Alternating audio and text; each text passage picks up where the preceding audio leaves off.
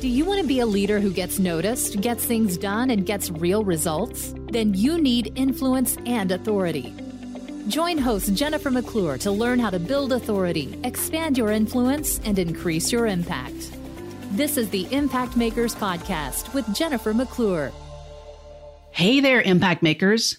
Today, I'm welcoming back my friend, Dr. Todd Dewett, a globally recognized leadership educator, author, and speaker, to chat about his latest book, Dancing with Monsters A Tale About Leadership, Success, and Overcoming Fears.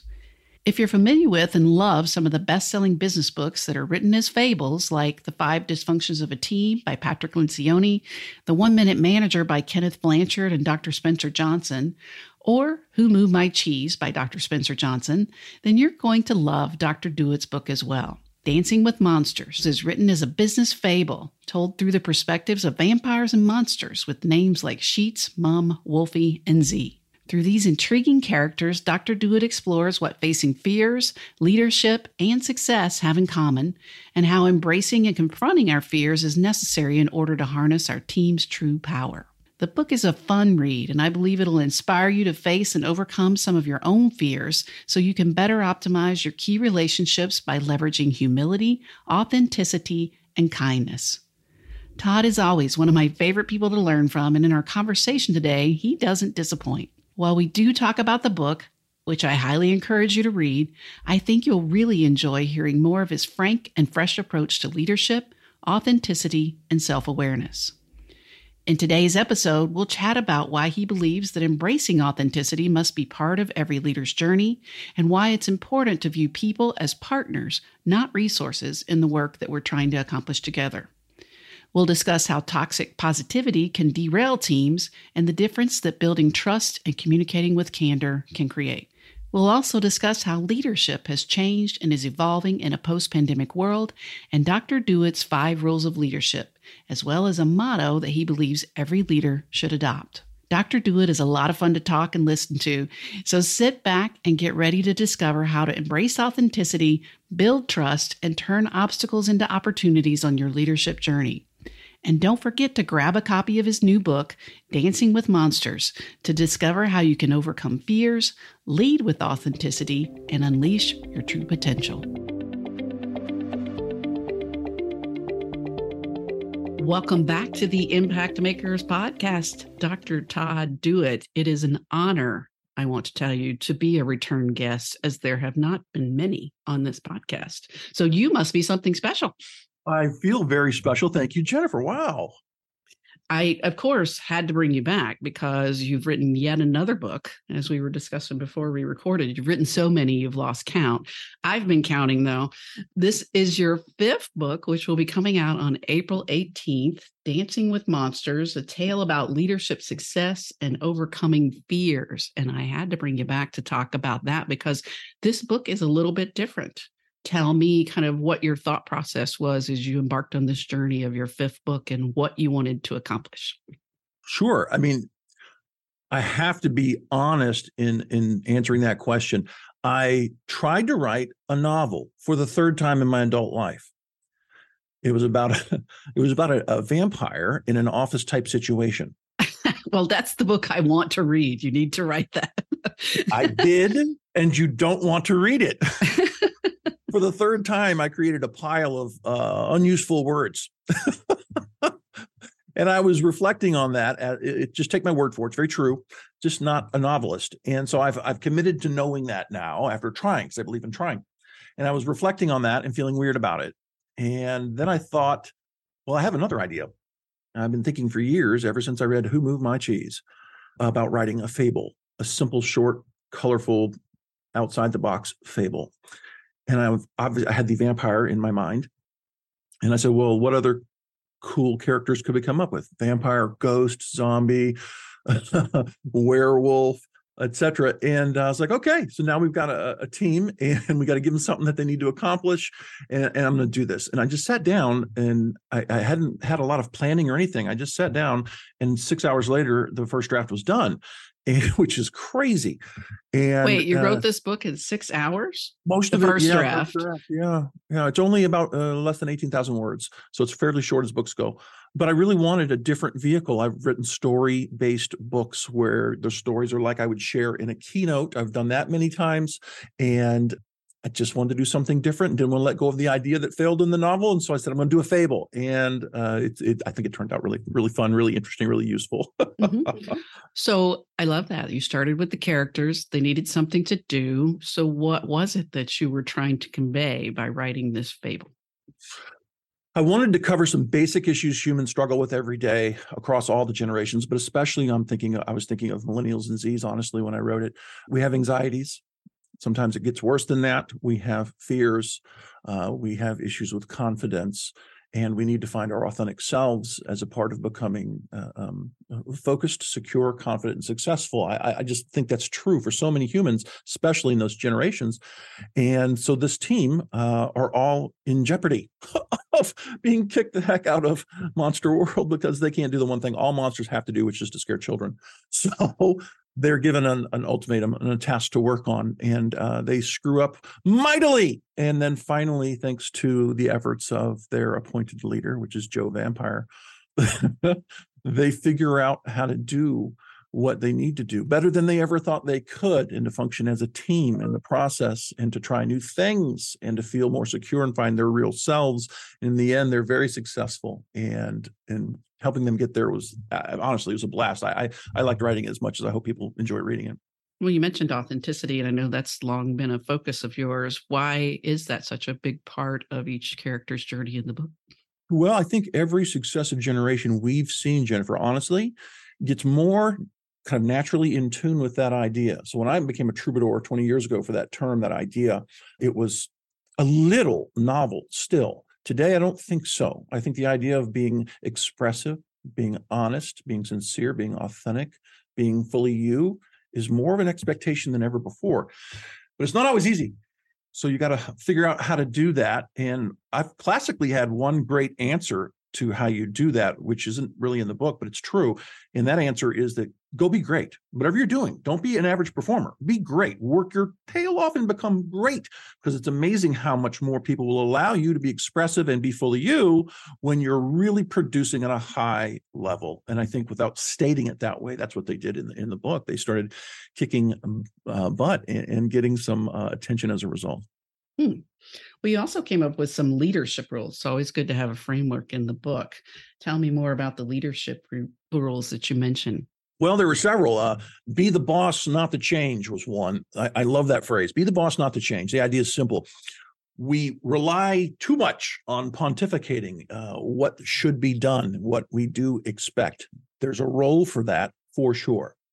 But we sometimes over rely on that and, and fail to do enough the thing that's way way better which is to actually go model the right thing model show the way. Your behaviors your words your gestures these have huge impact and speak volumes often much much more than your words. So there's i think i had five rules. That would be that would be one of them.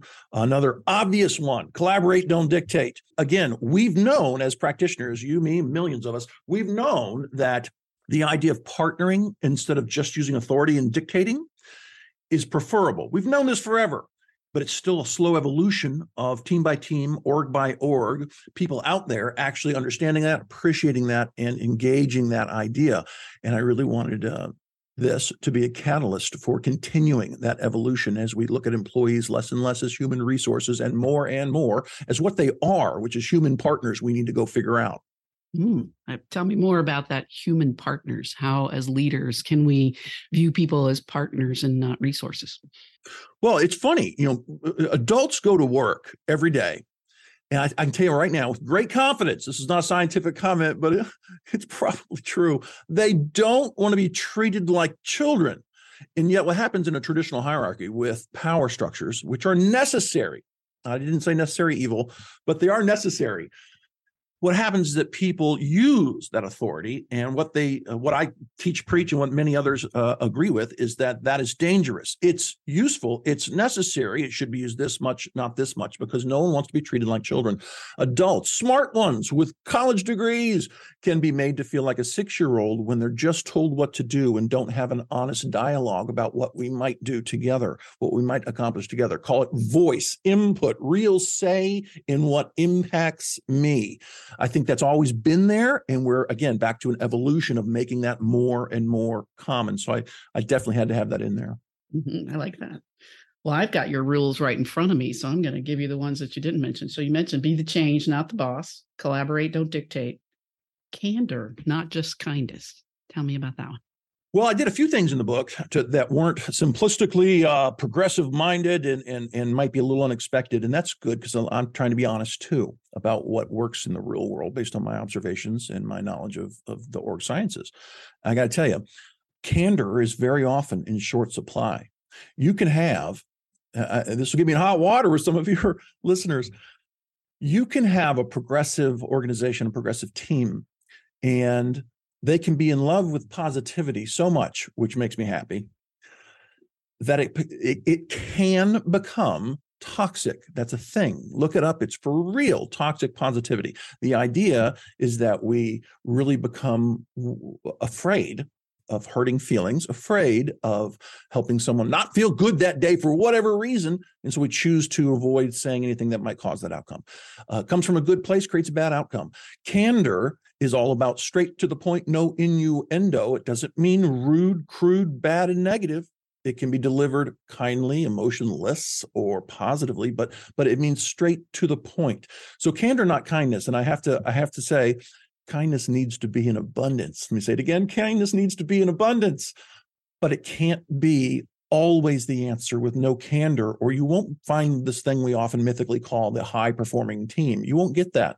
That requires a beautiful balance of candor and kindness. The high performing teams, and you know this, that you've seen, they don't sit around attempting to not offend each other. They are kind most of the time, but they're trying to speak in a way that moves us forward. That's candor. And I think that you can balance those two. And, in fact, you can't have tons of candor without the kindness, or it will come off as a relationship damaging thing. So you got to have both. Do you think there's a point? Do you have to build a certain level of trust in order to apply candor to a conversation with someone, or can that be done right away? Well, most people entering new situations already have a baseline of, uh, let's call it minimally acceptable trust in place. That's the way most of us are wired, according to the research. It, but the answer to your question is yes, you need to build more because candor is tough talk sometimes, depending on the person, how much they like you, they trust you, they understand you, the mood they're feeling that day, et cetera, et cetera. So, one of the reasons that I'm always talking to leaders and about leaders in a way that makes them more humble, human, vulnerable, all these things that don't fit the 50 year old uh, archetype of a leader we used to think about strong, confident. Uh, those things are useful, but they should be part of the equation, not the whole equation. The reason I'm always talking about that more progressive minded, other oriented, kind person is because that type of person can get away with using candor effectively. Mm-hmm.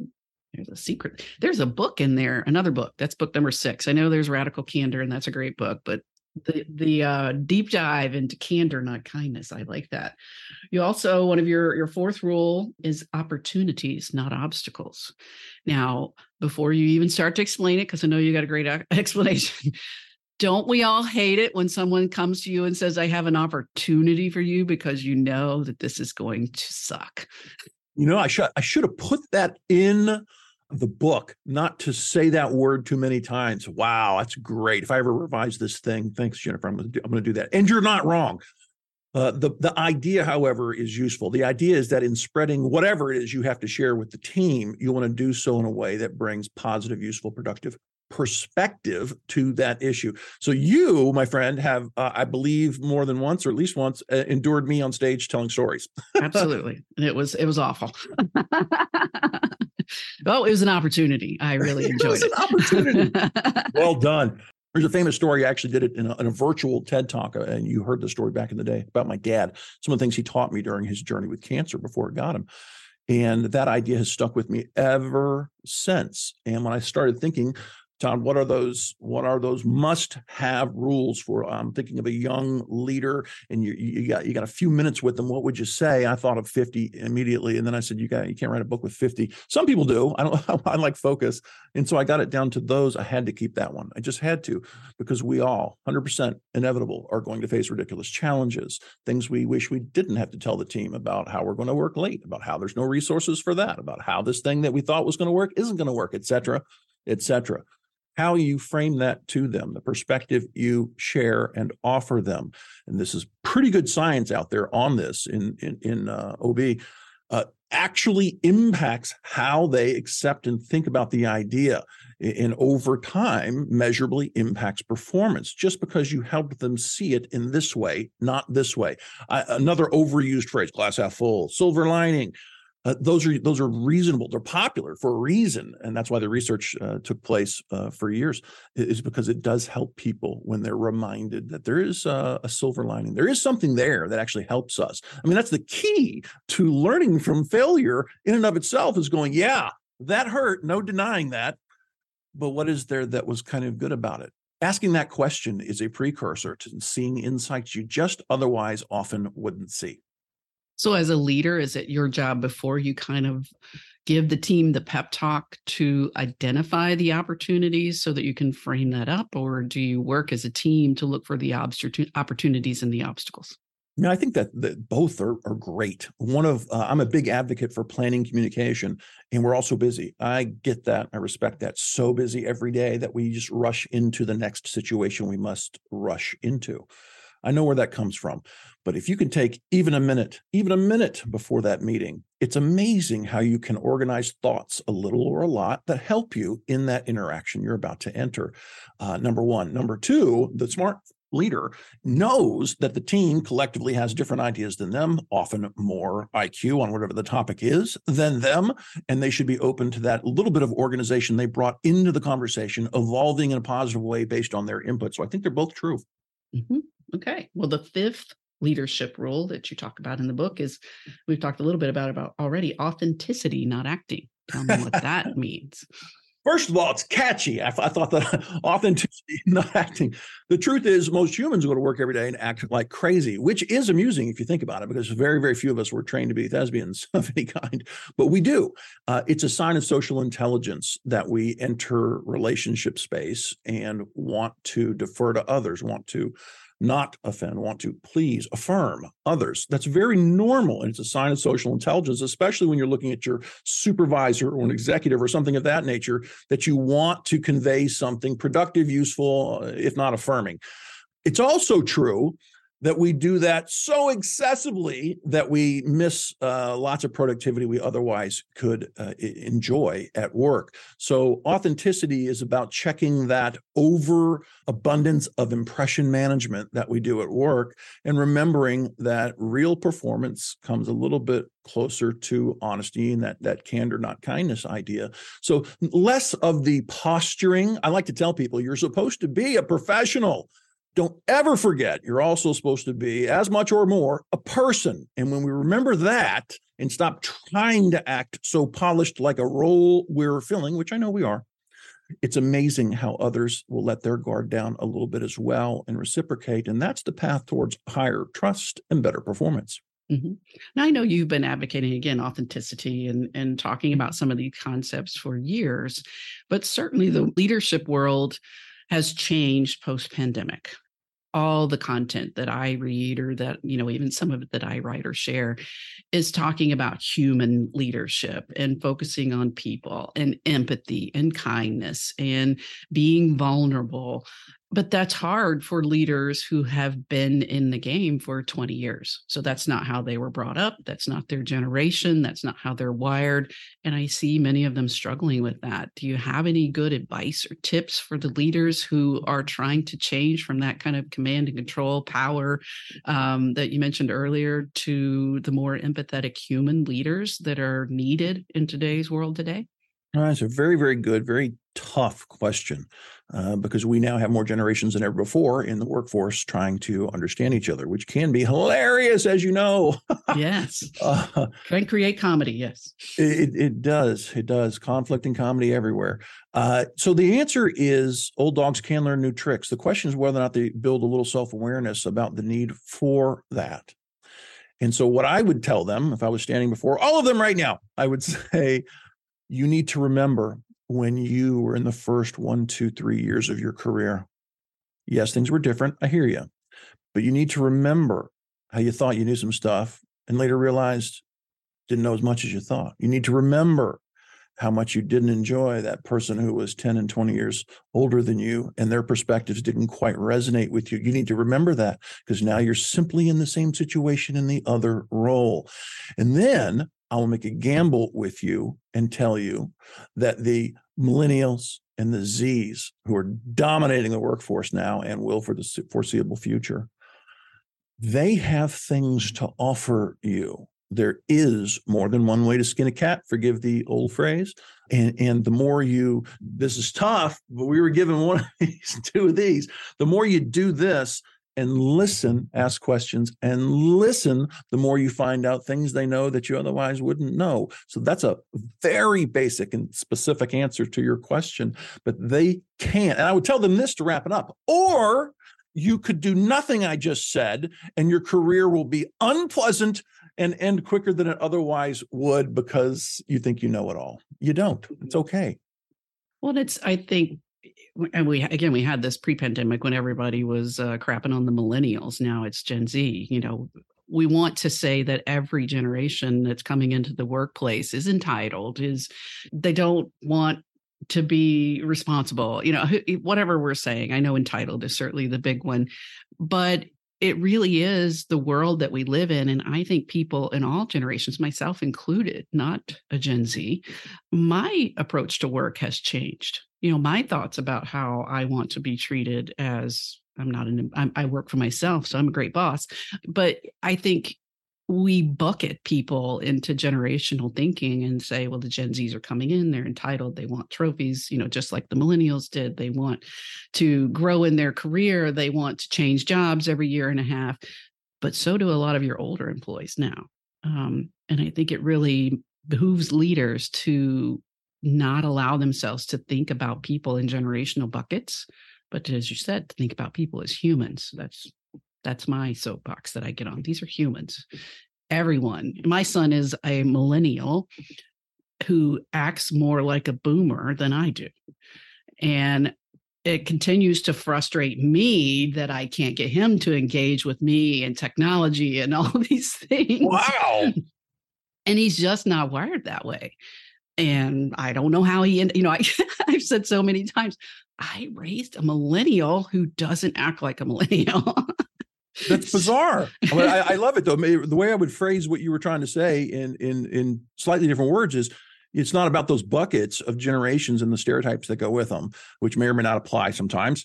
It's about understanding personalities, regardless of age or generation, personalities, interests, needs, motivations, basic people stuff. That's how you figure people out. It doesn't matter if they're uh, you know 22 or, or 62.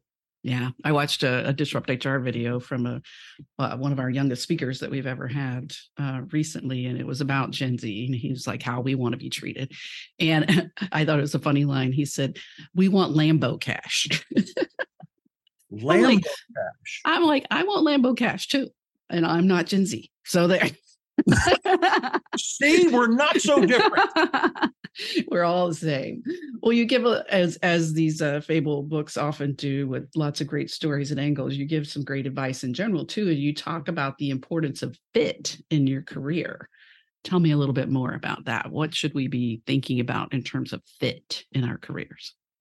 it's important and difficult to find is the honest and that's one way i try to differentiate myself as i don't get simple platitudes and nothing else like a lot of voices do. I try to be very um, blunt and honest, and I hope that comes off. Fit is about exploring, which is about risks. You can't get around that. It's about exploring and it's about taking risks because anytime you do anything other than what you're doing right now, that's a risk. So, fit, in my honest opinion, Jennifer, tell me yours, is experienced by a quarter of professionals, strong fit, something like that, a fifth, It's not half. It's not 90. Um, that's that that's that feeling where you know most of the time you're reasonably happy, being productive, feeling a little purpose maybe, and, and, don't feel a need to go over there because where you are makes sense to you in a positive way. Fit. And most people don't have it. And that makes me sad. I talk about purpose. I've shaped my life. I'm not a hypocrite thinker guy. I, have shaped my life around this, taken risks, uh, including letting go of paychecks. You can relate, my friend, and and in pursuit of fit and and feeling everything I just said. And um, because it's worked pretty well for me. I am a, a, Pied Piper. So what I tell people is, let's talk about the risks and how to reduce them because you need to have your eyes open before you start shifting, exploring, and moving in your career. Uh, what does it mean to save money? What does it mean to check your skills? What does it mean to network? All these things that will help you potentially change, shift, transition with less risk. Let's talk about those. Mm, but they're there. And if you really want that thing you told me you want, I, I say this a lot to, to people in coaching, LinkedIn and elsewhere. Well, then you're going to have to get honest about uh, these risks because otherwise you're just full of it. Uh, how much do you want this? How much do you want this? That's the reality of fit. It's a beautiful thing. It's not a unicorn. It's real and it takes work to get there. Sure. Well, can you help people understand? I know you can what fit means. I mean, I know I've had three different careers. You know, in my first corporate HR career, I can remember a time when I felt like I was in the zone. I was getting up at 4:30 and going to work because I was so excited about uh, which if you know me, getting up at 4:30 meant a lot. Um, I really felt like I was in the zone. And then I know when I was an executive recruiter, I remember being in my office one day and someone talking to me about the work I was doing. And I said, I feel like I'm in the job that is the highest and best use of my talents and gifts. And now, in my job as a professional speaker and, and business owner of a couple of businesses, I feel like I'm in the highest and best use of my talents and gifts. So at, at all points in my life, I've at some point felt that I was if had fit in my career and then that changed. So how do people pursue that in order to achieve it? Do you have some advice for them? Absolutely. I mean a couple obvious things and this is a little more in-depth and, and not addressed in the book but the book was supposed to be a, a good skim on some of these issues that maybe could be followed up in conversation and training and so on. You know how that works. You need to work on what it means to be self-aware and number one. Number two, you need to be exploring and using knowledge instead of just random ideas in your head. You need gathering knowledge from people and sources about possibilities. And three, you need a support team that can be a reference point to keep you sane and to motivate you, to call you out when your thoughts aren't somehow clear, and to push you when you're fearful of a risk that maybe you should take.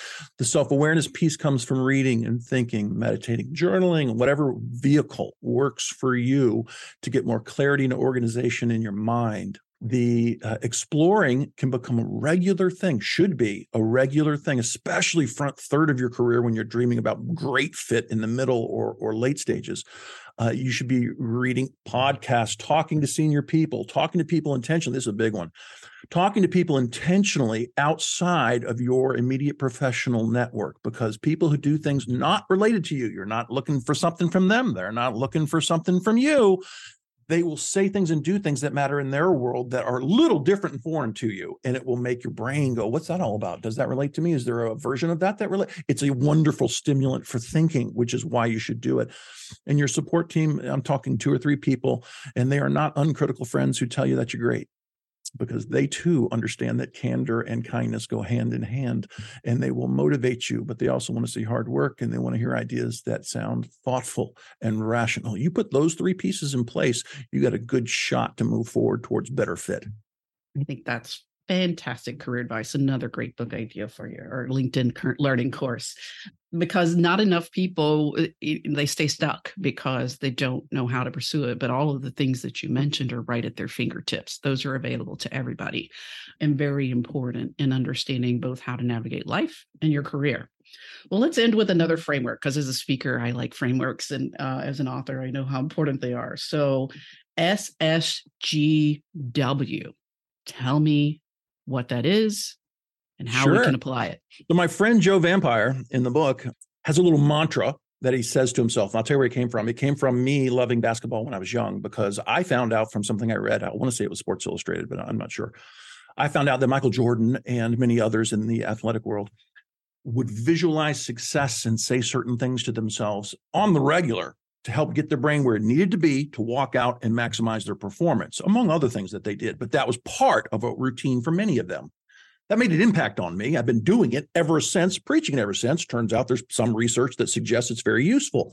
And so I wanted to put it in there. So when Joe steps up to the plate to take a swing, he likes to say, take the step, get the scare, grow, win. Take the step means get moving because so many people, to use Jennifer McClure's word, are stuck. Take the step. Stop thinking about the mountain. Take the first step. Start, go. I love that. It's so simple, and yet we get we struggle with that. So that's the, the first one. The second one is get the scare, and that means do the work. You took the step, good for you. There's a bunch more now, and you've proven you can do it. Do the work.